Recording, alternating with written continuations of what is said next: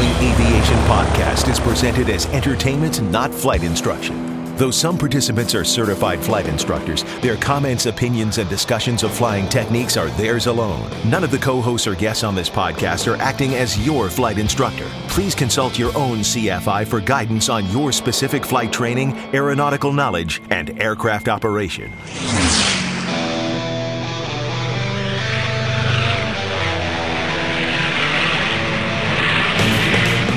This is the Stuck Mic Avcast, an aviation podcast about learning to fly, living to fly, and loving to fly. Welcome to episode 269 and happy spring 2021. For many of us, spring signals the beginning of the flying season. Today, we'll be discussing how you can better prepare for a safe and fun 2021 flying season. Uh, before we begin, though, a quick shout out to our sponsor, PlaneEnglishSim.com. That's that app based aviation radio simulator, and it's a real easy way to gain radio proficiency both VFR and IFR.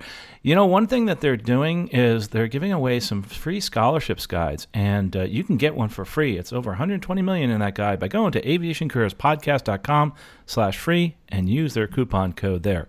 Again, thanks again to planeenglishsim.com for sponsoring this podcast. Now entering cruise flight. With us today is Tom Frick and Russ Rosleski. Tom and Russ, welcome to the show. I'm so excited to talk about this topic. Yeah, thanks, Carl. Hi, Carl.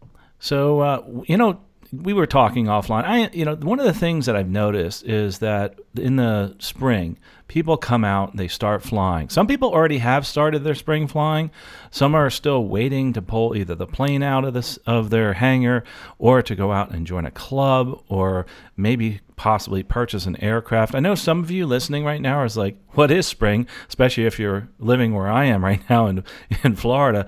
Uh, this may be the time where you start moving to a different part of the country. So we'll talk a little bit about that, getting ready for spring flying, because it may entail moving to a different location. But first of all, welcome to spring, and I'm I'm really excited because I'm a couple things have been happening. I've been flying a lot, a little bit of GA, uh, but a whole bunch with the airlines. Uh, things are coming back with a roar, and that's uh, that's why it's been tough to get out more. We, if you notice, we were putting once one out a week. We're back to our first and the the fifteenth, uh, and lots of folks are back flying, both on the airline side and the GA side. But we're talking about general aviation this year, uh, and so what I I'd like to do before we start talking about how to prepare yourself for 2021. I'd like to hear from our co-hosts here about about their year so far. I know mine has changed. Uh, the spring is so different than it was back in January, both from a general aviation standpoint and also from my other day job as an airline pilot. Uh, but Russ and and Tom, well, Russ, I'll start with you. What uh, give us a little feel for what it's like uh, where you're in your market. You're in uh, in Oklahoma and uh, Oklahoma City area, flight instructing and flying. Yeah, it's it's been a great spring. Finally, we had, I mean, like most of the, the, whole center of the country, we had a couple of real cold weeks in uh, in February, and you know we're all waiting for it to get down where it was you know zero degrees and those kind of temperatures and snow and ice and everything else. Even down in, into Texas, they held all the freezing and all that kind of stuff. But it, it's finally warming up, and you know the sun was coming out, and you know the flowers are blooming, and all that kind of stuff. So that just kind of gets everybody in the mood to get outside and do something. And I tell you what, I've I've been pretty busy flying with a lot of folks, uh, doing a little bit of refresher training and the t- kind of stuff that we're going to talk about here in a little bit. And it, it's finally spring, and everybody's excited. It seems. Great, that's, that's positive news. And what there there's been a difference you've seen then in the past uh, few months. Oh yeah, yeah, it's it's definitely increased. But you know, here here in the parts of the country where you know we actually have weather, Carl and Tom, um, you know that that is a pretty regular thing every year. You know, we all kind of go into hibernation a little bit during the winter, and and then we have some nice days, and the airports are just packed. Well, that's good to hear. You know, you're talking about Tom. He lives up in the north compared to me in in the panhandle area and and it is a little bit colder there they get snow once every what 10 years or so so uh, you know what it's like to be in cold weather don't you tom uh, um yeah it's still it's all relative. You know, I mean, it's still Florida cold, so it's not that bad.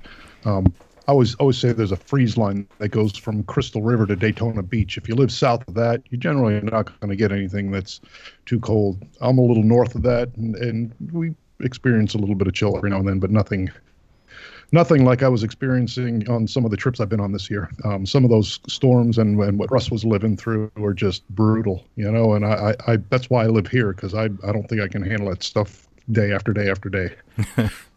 That's for sure. How about your market? How are things with you? I just, you know, because I really want to kind of bring to fruition some of the color as to how things are going in the aviation world from your job uh, flying and also from the flight instructing perspective. Yeah, so I mean, my my day job, you know, the corporate flying was, you know, really really slow for a very long time, and then uh, it started picking back up again, and then you know, it's it's kind of spitting and sputtering. You know, the world is starting to move again, so um, you know we're we're getting out and about a little bit more often. So that's that's a nice uptick there to see that change. Um, the flight instructing too it, it kind of sat still for a while you know people just kind of looking like mm, do i want to get that close to somebody in an airplane? And you know little by little that's starting to come back as well. And and you know i've noticed more and more and my phone's ringing a little bit more like hey can we get a flight review here? Hey i'm working on this rating could I, I'd, I'd like your help here you know. So a lot more of that going on and and it's good to see that coming back again well, I'm glad, and I really wanted to start off the show painting a, a, really positive picture as far as aviation is concerned. So I think we've done that. Let's go on to the actual main topic of how to prepare yourself for the 2021 flying season. Again, if you're already out there flying, uh, you know you've already somewhat prepared, but maybe there's some other things you can do. Uh, to kick it off, uh, there's some things that that I have as far as suggestions, and so did the other instructors here. So let's talk first about one of the things that I think is a great idea if you're going to start your season, and you can do this as many times as you want, and that's maybe go get a flight review. Uh, look at the possibility of of going and grabbing an instructor and say, hey, listen, you know, it'd be a lot of fun if we could do a flight review, go over all the things that I haven't done, maybe airspace, find out, you know, what it is that your student might want to do. Ask them, uh, the client, say, hey, listen, you know, I'm going to go flying in the mountains. Uh, if you have experience with that, then yeah, tell them a little bit about mountain flying. If you don't, then get them in touch with somebody who's going to do that type of flying. Maybe it's a, a change of venue uh, in your flight review. If you if you tell or your client tells you, your your student says, hey, listen, you know, I think I'm going to go up north and start doing some flying and uh, you know, you haven't flown much in weather, and remember, even in the spring, they get some icing you might want to, you know, kind of get you know together with them and just say hey it's it's really important to you know go out there and get used to that type of environment. Uh, i'll give you a great example. I mean i'm i'm guilty. I i messed up when i was trying to pull a plane out of the hangar. Last time i was up north i'm scraping and scraping and scraping and all the, the guys that have lots of experience are sitting there watching me they just wait for the sun to come up and melt all the all the stuff off the airplane. And I was like, oh, great, I worked so hard, and that's where that experience comes in. That's for sure. Uh, but it's it's a wonderful thing. Um, but as far as other, you know, as far as flight reviews, I think it, it's really important to to try to get involved, maybe even with, with some other programs, even uh, you know like a, a, wings program, et cetera. I mean, I do a flight review obviously once a year at least, and sometimes I like to do more. I get involved uh, with the wings program doing that. As a matter of fact, not to steal his thunder, is uh, you know Tom. I think offline we were talking about the whole FAA wings program. So FAAsafety.gov. Did you want to talk a little bit about that? Maybe introduce people and tell them how maybe they can get their flight review maybe without even doing a what's called a formal flight review.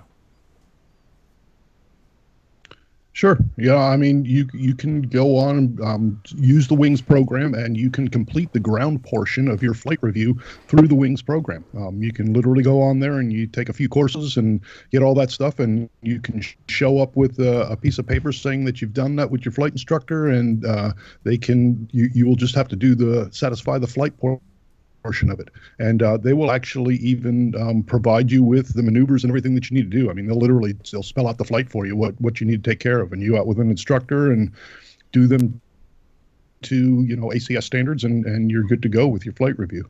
It's a it's a great way to get around having to do a do a flight review and you know avoid that hour of ground time sitting with a with an instructor. You know if if, if that's what you choose to do, and and it's always really good information. You know the the wings program is um, you know, bar none, the, the best way to get good up to date information. Yeah, it sure is.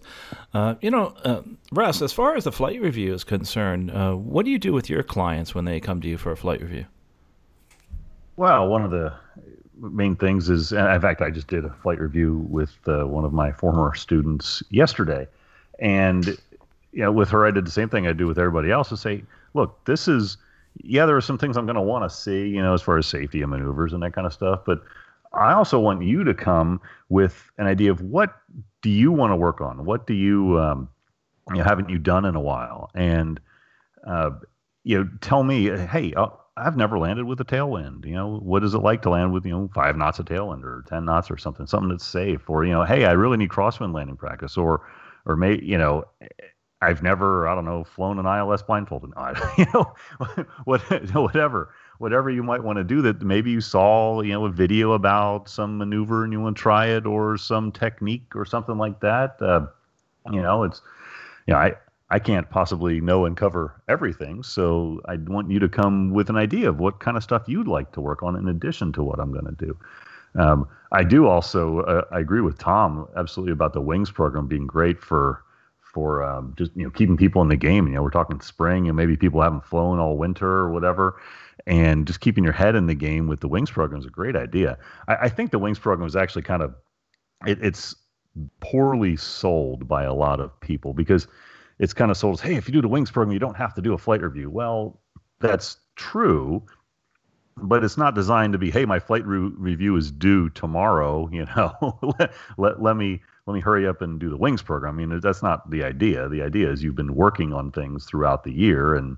eventually you just get enough credits to hey there's a flight review. Um, and that's really i think i think both of you would agree that what we want to see is recurring ongoing training not just once every two years show up and fly for an hour. And if you can accomplish that through a kind of a structured environment like the wings program that's that's fantastic well, absolutely, Russ. I'm glad you brought that up because uh, you know I've been doing the Wings program for years as a safety rep, and one of the things that I think people don't realize is that there's work involved. And when they do realize that, they're like, "Oh, why could you just done a flight review?" Well, that's not the point. Russ made the point. You know, you're really going beyond that. You're really going beyond the flight review when you get involved with the the safety program. Great, great stuff out there. You're going to learn so much. It's helped me at my airline job. I mean, I've learned stuff online. It's it's absolutely terrific. Uh, so FAASafety.gov. By the way, we're going to have a link in the show notes so you can actually find that there.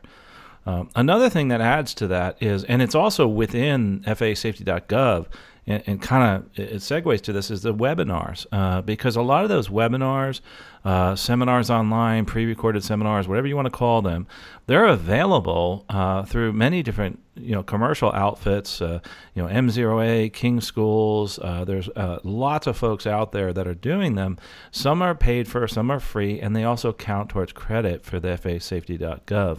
Those things keep you engaged. They also help you, I think, get back in the game. I mean, a, good example is when I got back into actually flying VFR again uh, I actually went out and tried to do as many webinars about charts and flying VFR and you know what the, what's the, that airspace out there, what do all those symbols mean, that type of thing.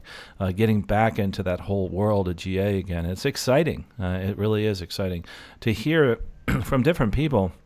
And and the neat thing about that is a lot of times I find that sometimes I don't click with somebody's explanation, but I find something online, some kind of webinar where actually it does help me and it really helps me click with that information and, and it finally gets through to me. That, that's for sure.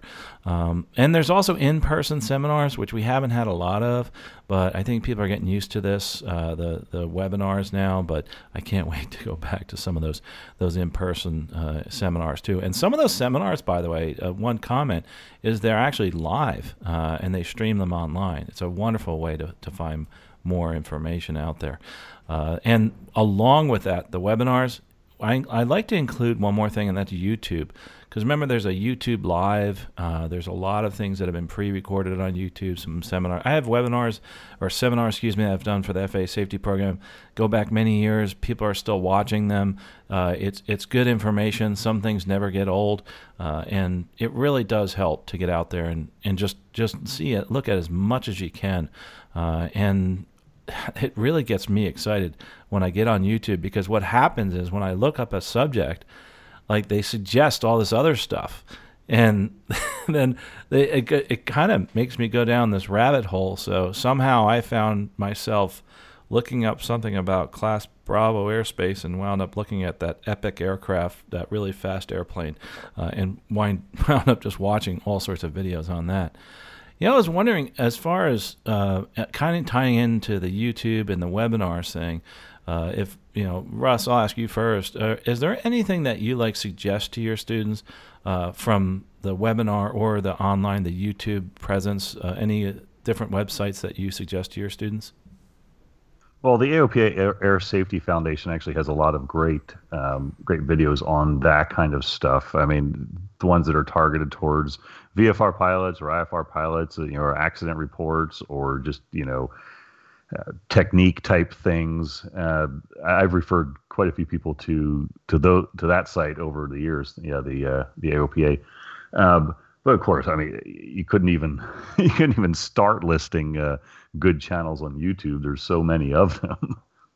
Yeah, absolutely. I mean, it it just is so amazing how you can find stuff, and and the neat thing about that I love about YouTube is that it actually it's a search engine. So if you want to find something out about an airplane, uh, and you're trying to figure out the steering mechanism on a 1962 PA-28 and you want to see how it works, you can actually you find it very easily. I mean, it's it's really just a search away, and it's that simple. Uh, so, I'm big fan of YouTube. Obviously, we have some videos out there on YouTube, and and it's and what happens is it two things: you learn something, and then you find something fun to watch, and then it goes from there. Uh, and then somehow you can get down this rabbit hole and spend your whole night watching YouTube. It's, it's kind of kooky. I think that's what this pandemic has done to me. It's made me this huge YouTube fan, just going down these holes of, of you know, what things about aviation can I find out and, and can I learn.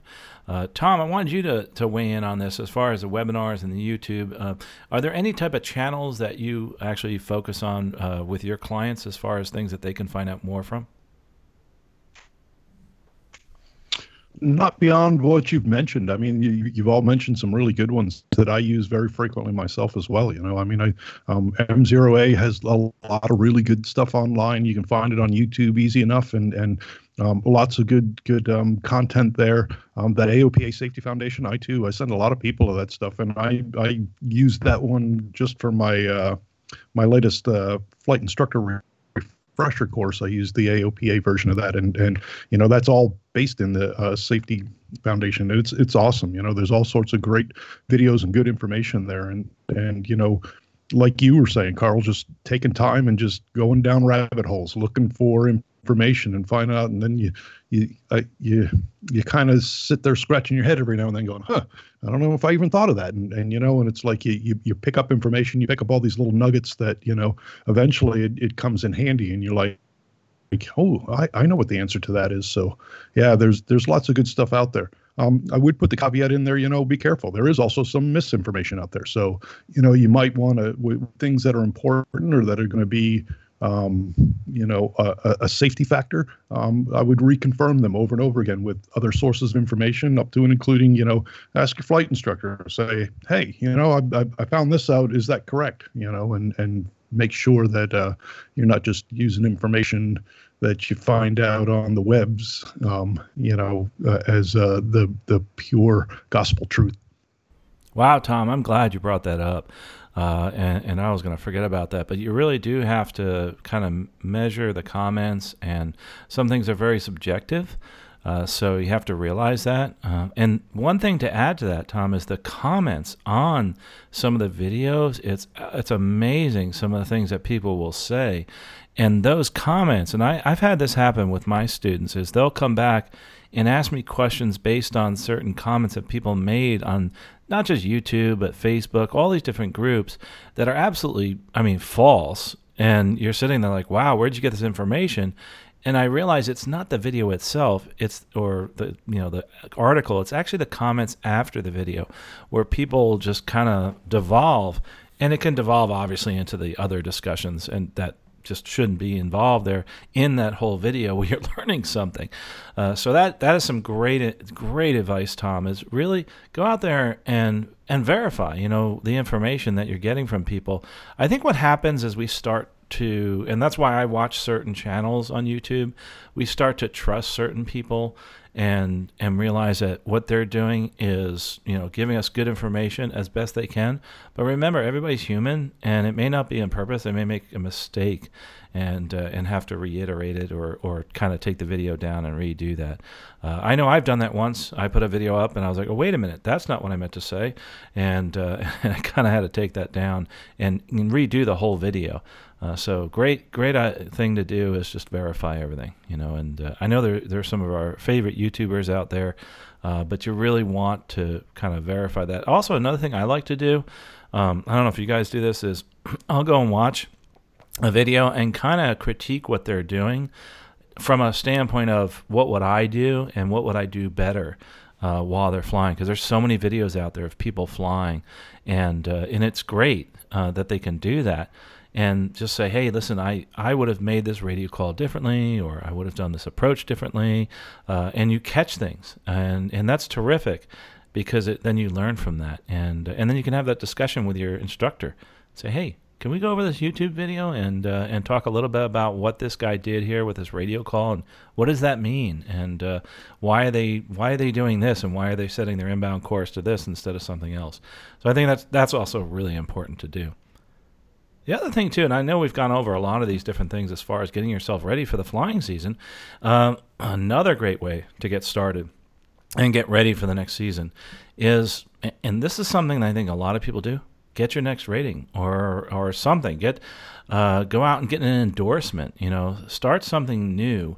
Uh, with this spring, you know, and, and get yourself back involved an aviation because a lot of us, uh, I know I do this a lot of times, is that we feel like we have to have a purpose in going out to the airport and whatever it is we do we have to make sure it adds to our own ratings and we try to justify paying the money uh, for that. But to for the flying i personally i love just going out and seeing sunsets but if i can bring somebody along with me that actually needs to build time i feel like that's that much better. I'm i'm helping somebody i'm helping say a flight instructor build more time out there uh, and you know moving forward in their career which i think is really cool. I would love to hear you know some some of your thoughts on that russ especially is that you know do you find um, you know because you're very involved in so many things do you find that you have that predisposition or your students maybe maybe that when they go out to the airport they have to do something and move forward in their ratings and uh, or can you actually back them up and say hey listen you know let's just enjoy this flight well, getting a new rating is definitely a, a, big motivator. I mean, it was it was for me. I think most of my ratings I got, uh, you know, I, I, didn't intend to ever be a career pilot or a flight instructor, as it turns out. But most of the ratings I ended up getting were because I wanted to do something. You know, just like you mentioned, you know, you, you know, flying is expensive, and if you sometimes you don't have a reason, and the, things kind of stagnate, so you make your own reason. And if getting that instrument rating or that uh, complex endorsement or commercial rating or multi-engine or whatever if that motivates you to get out there and fly and study and learn more then then it gets exciting because it's it's all new again. It's it's something new and interesting that you haven't been doing. It's not you know flying to the same uh, airport for that uh, you know breakfast buffet although after 2020 i think we all would like to resume flying to breakfast buffets but but uh, but uh, you know, it's not the same thing over and over again. Something new and exciting, and and I try to to bring that definitely to my students, and I've had quite a few recently that that have been doing exactly that. You know, they've they've uh, they're reaching a point where they're looking for something new to do, and whether it's career minded or just you know personal, you know, improvement, continual self improvement kind of thing uh, either way, it's it's great because it, it, gets you out there. You learn more about flying and aviation, and every little bit you can learn makes you a better pilot. So, uh, and why not do that as the temperatures are going up and the days are getting longer, and everybody's just you know happy, right? yeah, they sure are happy, especially with the days being longer, longer, and us getting back in the airplane. You know, Tom, I'm wondering if you, you could add to that. And we're, kind of talking about the situation where you have a, a friend, a, you know, a, a student, a client that is saying, you know, gosh, I, I don't know what to do. I've, I've, you know, what should I do next? I, I need to kind of fulfill a, a, a goal. Uh, I can't just go out to the airport and fly back and forth and get that hundred dollar hamburger. How do you how do you kind of deal with that, uh, uh, Tom? Yeah, well, I mean, the idea, like Russ stated it pretty good about, you know, getting a new rating, and it did. It motivated me for a very long time as well. You know, um, just always seeking to uh, better myself, you know, and always constantly learning.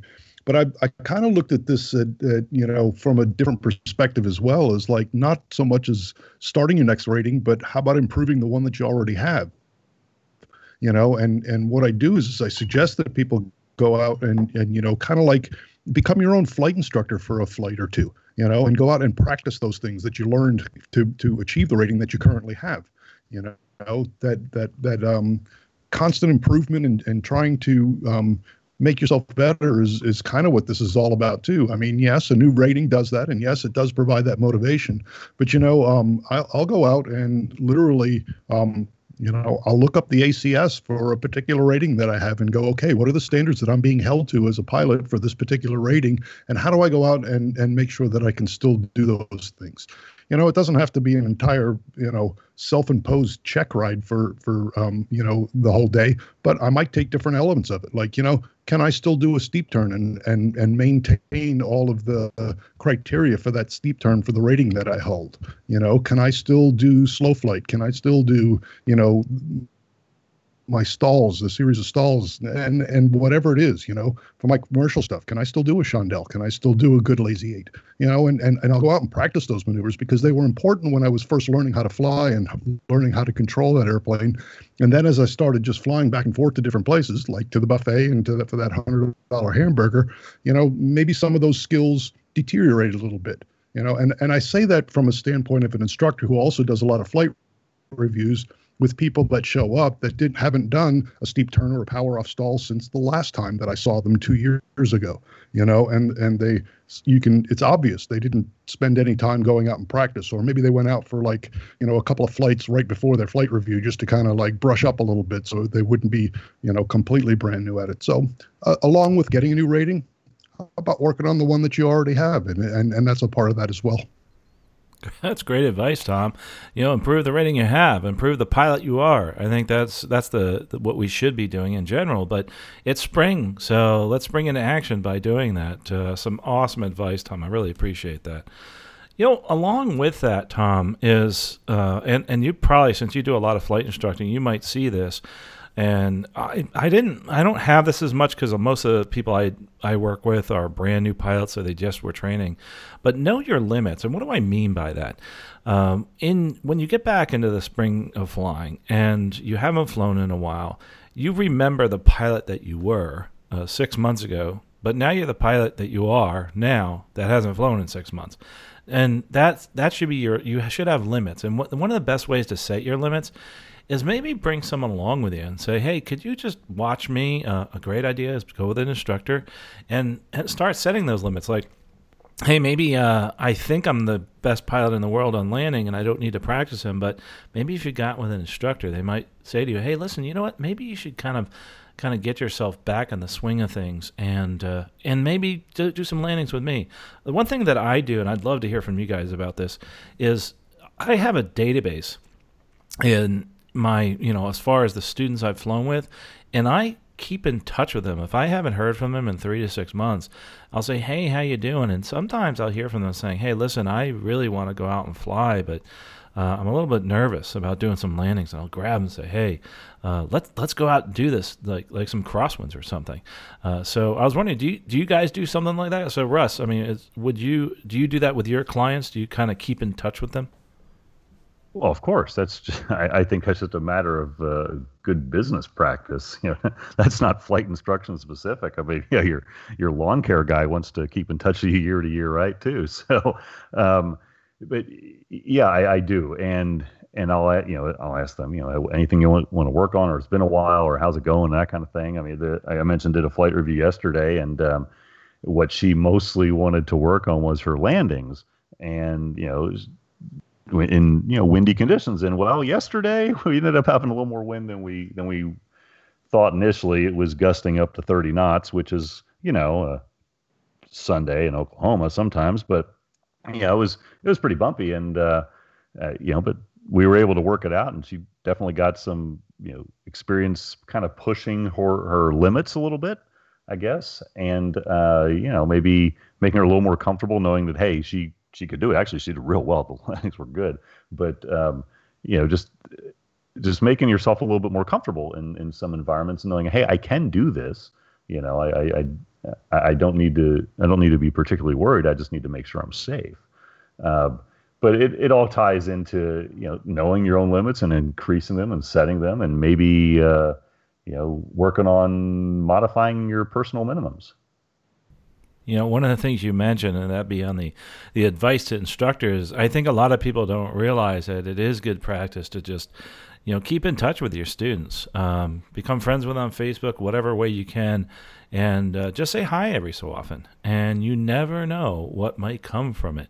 Uh, so it, it, really, that's something that I think sometimes we overlook uh, every so often. Uh, so uh, that's some great advice, though. I really, really, really like that idea as far as just keeping in touch and, and being that's part of a business. Think of it as if you're an instructor, uh, that's actually a keep income coming into your into your pocket, but it's also not just that; it's going to make it a, a, safer world out there flying. Uh, as far as like setting these minimums, Tom, I was wondering, you know, with your clients that haven't flown in a while and they come to you, um, what do you what do you do with them? How do you you know dance around this delicate topic of how good am I and what kind of limits should I have?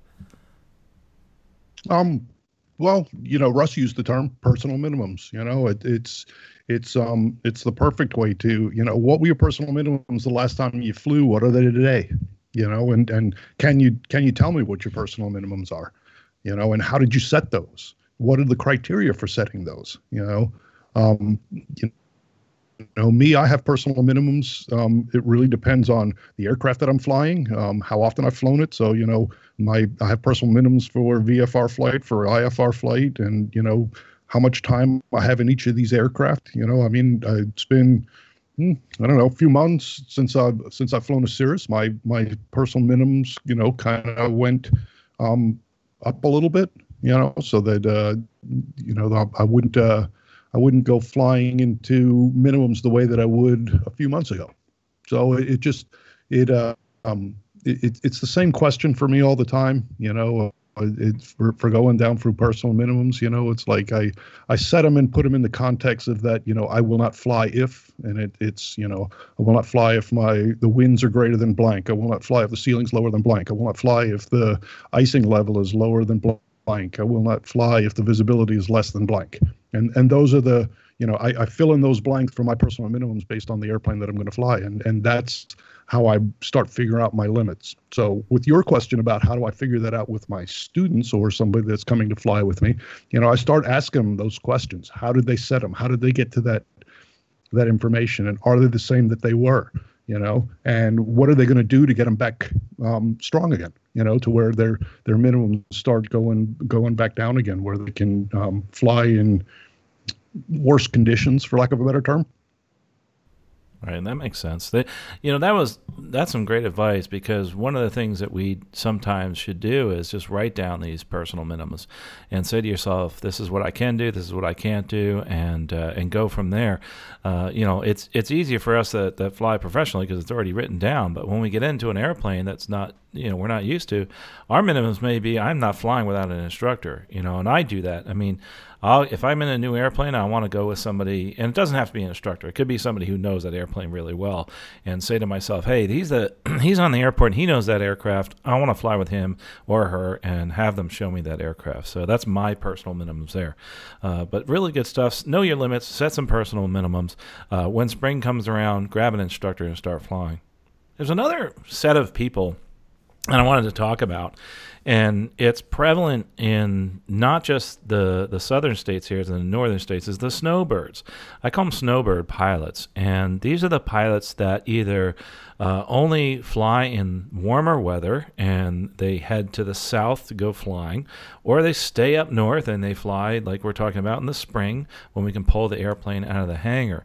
But as far as snowbird pilots, one of the things that I I always tell people when you're preparing for the 2021 flying season there's many different types of snowbird pilots. If you're the person that owns an airplane, say a 182, and it's hangar down in Key West, and you haven't been down there, but you gave the keys to an instructor and said, "Hey, fly this airplane for one hour every week." Uh, now you're back down there. You need to go through these things. Uh, you're you're actually basically like a renter pilot. You have to set your minimums, uh, get back in the airplane, that type of thing. But if you're one of those snowbird pilots that uh, I define as someone who brings their plane south and actually flies and then goes back up north, you have a whole other set of things that you have to think about.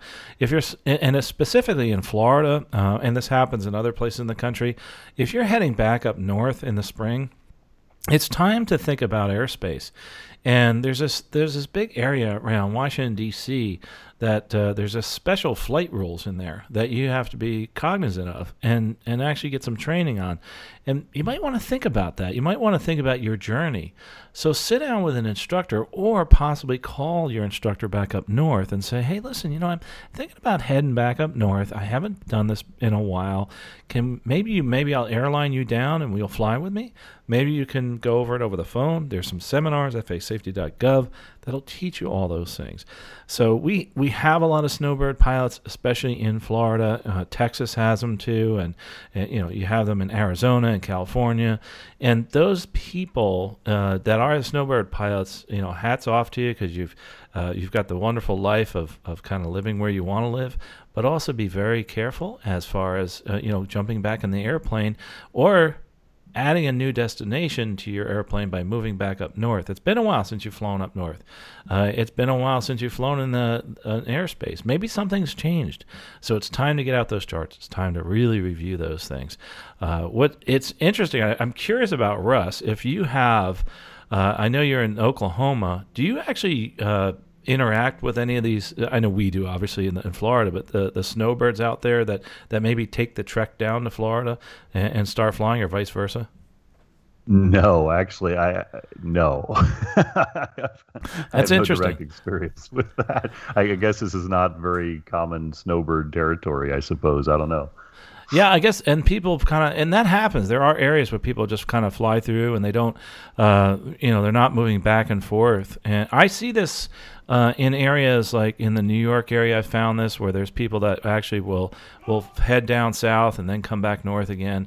Uh, but that's quite interesting. That's great feedback though, because I was, I was always kind of curious about that. If you had a big contingency of, of snowbirds, which which we do, I mean, and, depending on the area, you can have that, which is kind of interesting. Um, and you know, Tom, I didn't ask you. Do you do you have a, a, a, group of people that you fly with during certain seasons that come down? I mean, we have them obviously here, but uh, how about you? Do you have those type of students? Yeah, and and I did. I had had students that were coming down from the northeast, and I had a couple of Canadian students, and they would they would come down and fly because they could in the wintertime. Actually, I had a couple of international students at one point that that as well came over from different countries, and you know their their weather is a lot different. You know, it's uh you know the the the beginning of the um, podcast, uh, Russ joked about our weather, and I know he gets some pretty uh, pretty intense thunderstorms in the summertime, and that's where we get it. You know, our summertime storms are are probably worse than our wintertime ones. So you know, there, it, it's it's things are tough all over. I guess is what I'm trying to get at, and and you know, it's just learning how to fly in the area that you're going to be in and being comfortable with that. Yeah, good advice.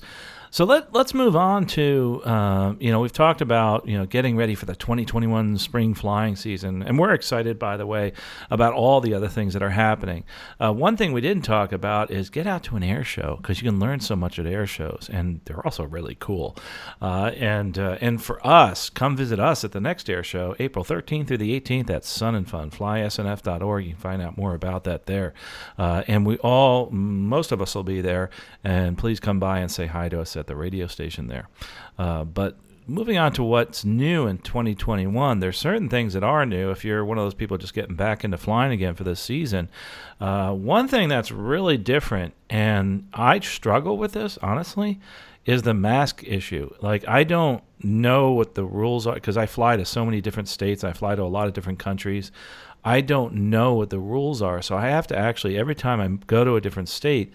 Need, and even different counties, I have to brief myself on the masks. And what I'm finding for me personally is before I walk in the door of any establishment, I look up and I see what the mask rules are. Obviously, at the the international airports and all, uh, you have to wear masks, but um, that's a kind of a moving target. So my only way that I do it, and this is gonna it's silly, but I just ask people around me. I mean, what are the rules? If I don't know, if I don't see a sign. Uh, if the sign says, you know, masks are required in this business, I put one on.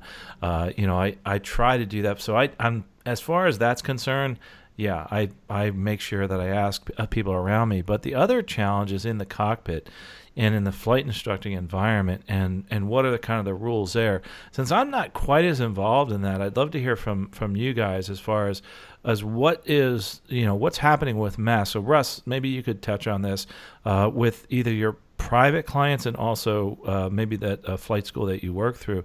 Uh, what what has changed, um, and maybe give us kind of some color on what's coming forward in the future. Well, I, I don't pretend to uh, know all the laws of every jurisdiction that that you know we might fly to or anything, but uh, what I'm seeing is, you know, I live in Oklahoma, right, and Oklahoma has been very. Um, liberal in mask policy, I guess would be a way to, you know, in, in willingness of people to, to wear masks. I mean, you know, in most of the establishments and such, it is, is the law still, but at most, you know, flight schools and such, there, there hasn't been a whole lot of mask use, you know, for better or for worse, whatever your opinions on that are, we're not going to get into that, but, uh, I, I imagine you know here we're going you know in 2021 you know people are starting to get vaccines you know a lot of my clients have gotten both of their vaccines already. You know, I've gotten one and I'm waiting on my other. Uh, you know I, although they the uh, well the CDC and such recommends you still wear a mask after you get your vaccine I, I really have to think especially in this area that masks are going to be pretty commonly ignored once uh, a lot of people are are vaccinated just because the the feeling that you know we're we're, we're safe. Whether or not that's accurate or not, again, I'm not, I'm not a doctor. This is not uh, the doctor podcast or anything, but um, so I, I, expect we'll see even even less mask usage as as we go forward, uh, for right or wrong. But uh, yeah, I, I don't work at a flight school, but even the you know the people I see around the different flight schools that I you know that I'm around and, and see flying, I don't see a whole lot of mask use out here. Uh, to be honest, uh, occasionally, yeah, but again, maybe it's just Oklahoma's uh, different kind of attitude or something. I guess I'm not sure. Yeah, that's interesting, Russ. You know, I every time I'm on an overnight, I like to to visit different uh, flight schools and see what they're doing, and and it has really you know varied. Some, uh, let's see, I was in Virginia the other day, and they had uh, one place that had temperature checks. I was in Maryland the other day, and they had to wear masks but no temperature checks. And I was in New Jersey at a flight school, and they had you know the mask rule. So so you don't you have to just find out what's going on locally, and if you're someone who goes on long cross country, is really you know try to pay attention to that that. Most importantly, bring the mask with you. Make sure you have everything you need uh, when you're traveling and to different states. And if there's anything special that you need for that state, make sure you do your research. So now, uh, I guess one of the points I wanted to make is in 2021, the rules have changed. You have to add something to your pre-flight checklist, and that is going out there and really doing your research on what's going on with masks or what's going on with, with the whole you know virus and all what what is proper for the state in which you're flying and also the county you're flying into. Uh, Tom, did you want to add anything to that? I mean, is there anything uh, in the flight schools that you work through or your clients that, that you've seen that's either changed or or uh, or that maybe you could add to this as to what what advice you give us when we're flying and trying to research the different mask issues? Yeah, um, you know, you covered most of them. I mean, things are constantly changing all the time. It, has been it's been uh, just constant change since you know this time last year. Um, I've I've seen uh, all of the things you guys have described. Um, I've been you know bouncing around the country, and yes, there's different attitudes all over the place, and you know just knowing what you're walking into and going there. Me personally, when when I go flying with somebody, the thing that's changed for me the most at this point is you know the level of the questions that I'm going to ask a person before I get into a cockpit with them. You know, I mean, when I'm in a small plane with somebody, I want to know if they're feeling well today. I want to know how they're, you know, how they're doing, and you know, I observe, make sure that what they're telling me is the truth. And you know, I do I have no, you know, medical background or anything like that, but you know, I mean, I raised a bunch of kids. I can tell when somebody's feverish and when they're sick, and there's there's definite signs about that, you know. And there's it, it's amazing how now I will look at somebody and go, you know what? I don't think I want to be sitting next to you for the next hour and a half. Why don't we just call it a day, you know? And and so those that's kind of the different things for me is just being um, that much more vigilant about what I'm doing with myself and how I keep myself and and trying to adhere to all the rules that are out there as best as I possibly can. Yeah, that's a great point, Tom. And uh, so it's constantly changing, and it is a good idea to to ask your the person you're flying with, hey, how do you feeling today? That type of thing, because they may not even notice they're feeling bad either, and say, hey, I notice you're sweating a lot. Are you okay? You know what's going on? It may not be that they're sick; they're just nervous about the flight or flying with you. Who knows? Um, another thing that in 2021 that has really changed, and I think is going to change going forward. Right now, there's all sorts of instructors available, uh, and it's you see it at the flight schools. People people are trying to get in as instructors and they're having uh, not much luck. But I tell you what, things are going to change. Uh, I know this isn't a careers podcast, but they this actually affects the flight instructor pool tremendously. I personally, um, you know, the airline I fly for, we've been canceling all of our leaves of absence. We're flying a whole bunch more, and we're kind of short on pilots right now because things have jumped back so quickly. This and this summer, the you know the bookings are way up, and that's why things are going to change for the instructors because you're starting to hear. And the other thing that I do, obviously, is I do interview preparation. I I had hardly any at all a year ago. Now I'm doing in one day what I used to do in a month just a year ago in interview prep. What does that mean? That means these people are getting interviews. The regionals are hiring. Those flight instructors you're gonna you're seeing around, they may be bailing. So one of the things to think about is you know the instructor that you're choosing may be gone. It may this is an opportunity right now we're talking right now uh, and this is in march but that could change in the future. So things are changing. Uh, there's tons of instructors out there you can grab and, and fly with, uh, but that's going to be something that's going to change in the future for the positive. And I'm actually really excited about that uh, to see how things are are moving forward. People are wanting to fly, and uh, and that is going to affect you uh, from the instructor perspective. Uh, the one thing is, you know, we're talking. A bunch of us here have a lot of years of flying and experience as instructors uh, maybe find someone like us that's going to be hanging around for a while. Uh, the challenge is, though, uh, if they are working for a corporation, for uh, airline, they may be called in to fly more to cover flights that aren't being covered because the airlines uh, have been short people because they've let a lot of people go, they've let a lot of people retire, and uh, they have to get them back through the training cycle. So a little color on that. I wanted to give you what's what's new in 2021 in this this flying season. What I want to do though to close out is talk a little bit to the flight instructors. Um, you know some of the things that you should do in the 2021 flying season and help people spring into this life of flying again is most importantly be very open and non-judgmental. And when you're flying with somebody and they haven't flown in six months and they land and it's a horrible landing uh, the worst thing you can do is say that's the worst landing i've ever seen. Uh, you, you just say hey let's let's try it again. You know don't try not to squash their ego because here they're nervous and they realize what they did. Uh, they may be screwing up everything in their flight, but just let them know that you're going to help them get through this and you're going to help them get back to the pilot they were six months ago and and be patient with them and that's something that the, your words are so important at this point uh, when you bring somebody back on as as a student starting the new season. I don't know if uh, Russ or Tom, if you wanted to comment on that, Russ. Uh, you know, have you you know when you bring somebody back on from from the year? I mean, do you actually have to kind of internally say to yourself, okay, this person hasn't flown in a while. I want to make sure I'm careful. Well, especially now because you know there's a lot of people who really didn't fly a whole lot in 2020 at all. So it may have been you know you said six months, it might have been a year since somebody's really flown at all.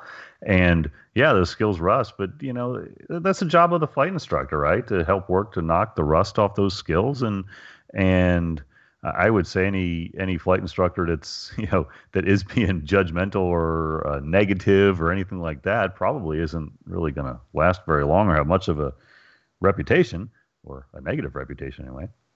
But uh, so yeah, I, would say you're right, Carl. I mean, absolutely. Just you know, just work with the work with the client. That's that's what you're there for. And hey, it's paying money anyway, right? So so as, a flight instructor, that's your job. Yeah, good point, Russ. And Tom, how about you? I mean, when you you get these students that have come back after a while, um, how what's your introduction say to those folks that are saying, "Hey, listen, I haven't flown in six months or a year." Right. Um, yeah, and and and actually, I've been truly blessed with a whole bunch of um, well, quote unquote, rusty pilots. You know, people who have been uh, out of the cockpit for different lengths of time, all the way up to and including. I had one gentleman who was 20 years out of the cockpit, and we got him back to a flight review again. So, starting with somebody over again, no matter what their level is, you know, it's it's um it's getting in the plane, and that's what we do as flight instructors. We get somebody back up to snuff where they where they need to be. You know, um, it, it everybody learns things differently. Everybody is like um, when when they show up, and you can tell sometimes. You know, you see the nerves, and it's like it's it's it's all good. Come on, let's go fly. You know, that's what my job is: is to keep the flight safe, and then we you, you let the student you know make their mistakes and get to the point where they can be comfortable back in the cockpit again. And that's what it's all about. Yeah, it is all about getting people up and flying again.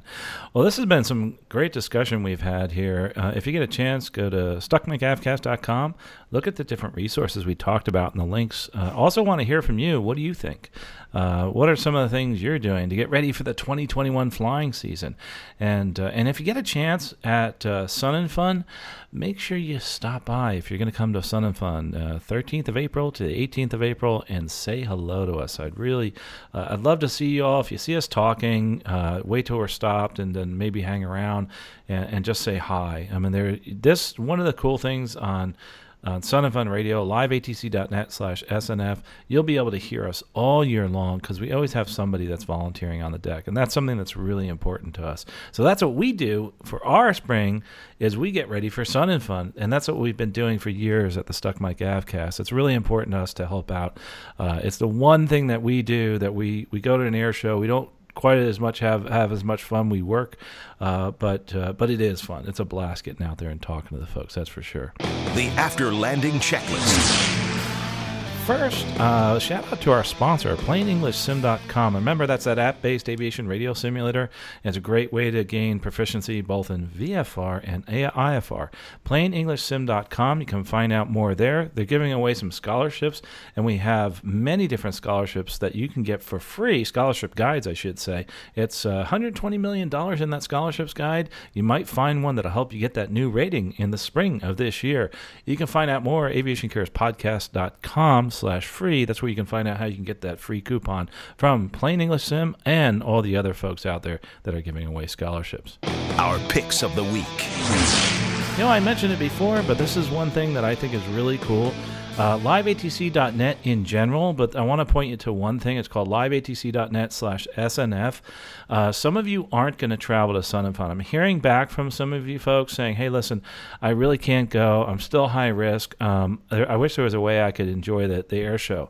Well, what we're going to do is two things. Number one, we're going to actually be live on air there from the 13th to 18th. Anytime Sun and Fun's on, you're going to hear one of our co hosts on the radio.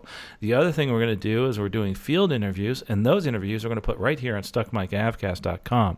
So that's one of the ways that you can get involved in the air show season, like I talked about uh, in, in the spring of 2021. So check it out at liveatc.net slash SNF. And that's my pick of the week. So, Tom, What's your pick of the week?